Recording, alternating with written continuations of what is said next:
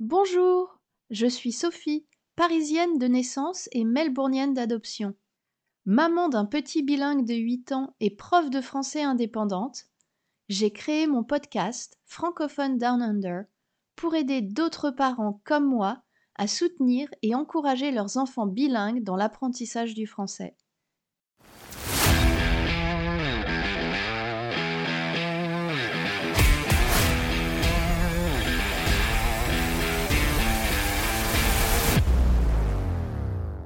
Et c'est parti Vous écoutez Francophone Down Under, bienvenue Merci d'être là avec moi aujourd'hui. Je suis honorée d'avoir une petite place dans vos oreilles. Déjà l'épisode 11. Et au moment où j'enregistre, c'est déjà quasiment la fin de l'année. À peine trois semaines avant le début des fêtes. Après la liste au Père Noël du petit bilingue, je vous propose donc un épisode d'activité pour attendre Noël, en français bien sûr. Des conditions du succès, du maintien du bilinguisme ou du développement euh, du bilinguisme, c'est l'exposition à la langue, mais surtout l'exposition en interaction. C'est-à-dire qu'il est très important de donner à l'enfant des occasions de pratiquer la langue, de répondre, de réagir. Je vous en parlais notamment dans l'épisode sur les enfants et les écrans. On peut tout à fait utiliser la télévision ou la vidéo pour exposer un enfant à la langue. Mais par contre, il faut absolument, quand je dis absolument en fait, hein, c'est très prescriptif, désolé, mais il est important que l'enfant ait l'opportunité de ensuite de parler de ce qu'il a vu, d'avoir une conversation avec son parent ou la personne qui parle la langue avec lui. L'enfant a besoin de pouvoir réutiliser les mots, les structures de phrases qu'il a apprises en interaction pour pouvoir internaliser, mémoriser euh, la langue, tout simplement. Bref, c'est pour ça que je vous ai préparé une petite sélection d'activités que vous pouvez faire avec votre enfant et qui vont vous permettre d'interagir, euh, de partager ensemble à la fois la langue française, mais aussi des aspects culturels liés à la langue. Parce que bien sûr, une langue, c'est pas juste des mots qu'on met les uns après les autres, c'est aussi toute une façon de voir le monde, toute une culture qui va avec. Et bien entendu aussi, le français de France métropolitaine ne portera pas la même culture que le français du Québec hein, ou que le français de l'île Maurice, par exemple. On a des traditions différentes, même si on utilise les mêmes mots pour les euh, transmettre. C'est pourquoi j'avais envie de vous proposer un épisode avec des petites activités à faire en famille attendre Noël. On va rentrer dans le vif du sujet maintenant. Et une des premières activités que j'aime beaucoup, c'est les histoires calendrier de l'Avent. Alors, le principe, c'est une histoire par jour jusqu'à Noël, jusqu'au jour de Noël. Et on en trouve euh, pas mal en fait. Il y a pas mal d'histoires qui suivent ce principe. On les trouve euh, en livres, on les trouve dans certains magazines et on les trouve aussi en podcast. Euh, moi j'aime beaucoup les podcasts. D'ailleurs, la preuve, j'en fais un. Et si vous m'écoutez, il est possible que vous aimiez vous aussi les podcasts et les histoires les histoires audio à faire écouter à vos petits bilingues.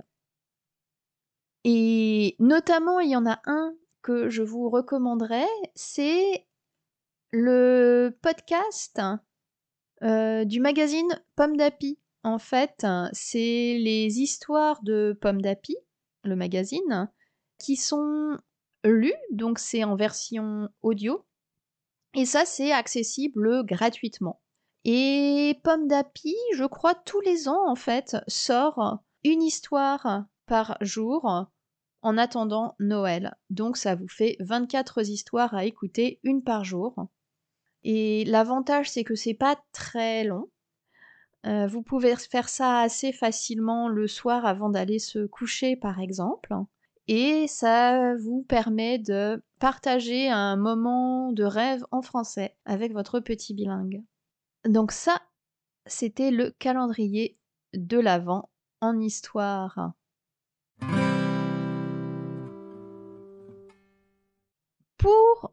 Les petits bilingues qui écrivent déjà, et même pour ceux qui n'écrivent pas, en fait, j'ai deux petites activités à réaliser. La première activité, c'est la liste au Père Noël, mais celle-là, j'imagine que vous n'aviez pas besoin de moi pour y penser. La plupart des enfants sont prêts à commencer leur liste au Père Noël au mois de septembre, donc la vôtre est peut-être euh, déjà postée depuis un moment. Dans tous les cas, c'est un bon moment à partager en famille et c'est aussi une bonne opportunité pour euh, pratiquer l'écriture. Et si votre petit bilingue n'écrit pas encore, euh, vous avez toujours la possibilité de lui faire dessiner tout en ayant une conversation. Une autre chose que vous pouvez faire, c'est du découpage aussi.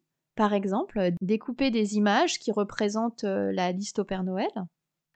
Et le tout, bien entendu, en français. Et la deuxième petite activité d'écriture, qui pareil n'est pas nécessairement à laquelle vous avez probablement déjà pensé, c'est écrire des cartes de vœux pour la famille. D'ailleurs, à ce propos, si vous m'écoutez d'Australie et que vous n'avez pas encore envoyé vos cartes de vœux, je suis désolée de vous annoncer que vous êtes en retard.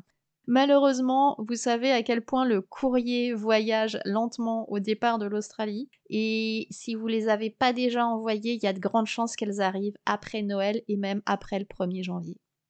Si vous visiez juste le 1er janvier, a priori, ça devrait arriver à un moment ou à un autre au mois de janvier. Pas trop tard pour les vœux. Bref, je m'égare comme d'habitude. Écrire des cartes de vœux, alors là encore une fois, plusieurs solutions. Vous pouvez soit faire écrire les cartes si votre petit bilingue euh, n'a pas de réticence. Le mien est plutôt contre. Donc j'écris les cartes, mais il a libre cours pour euh, décorer la carte ensuite, écrire un petit mot s'il a envie d'écrire un, petit mot en plus, et pour décorer la carte. Et c'est une très bonne façon euh, de pratiquer l'écriture et euh, de pratiquer l'écriture en français. Euh, en effet, pour avoir envie d'apprendre et de pratiquer une langue, il faut qu'il y ait une utilité.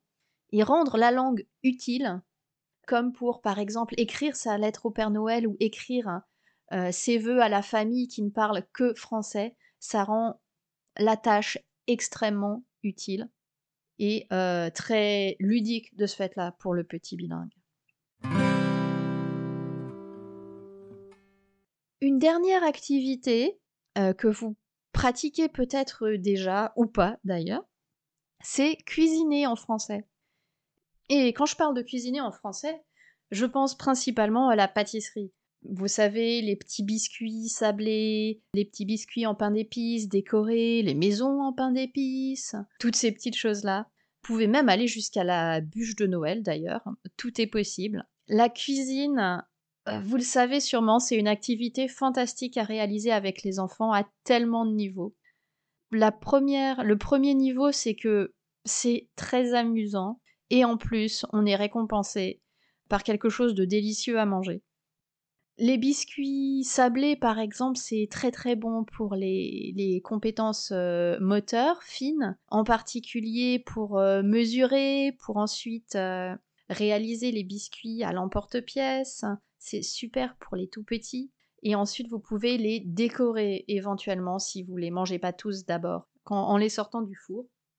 Donc, une très bonne activité. Et en plus, ça permet d'introduire les poids, euh, de travailler sur les mesures, les chiffres, bref, tout un tas de euh, compétences générales qui sont euh, très utiles à travailler et ça vous permet de faire tout ça en français Là, vous pouvez travailler sur les chiffres en français, sur les ingrédients. le nom des ingrédients.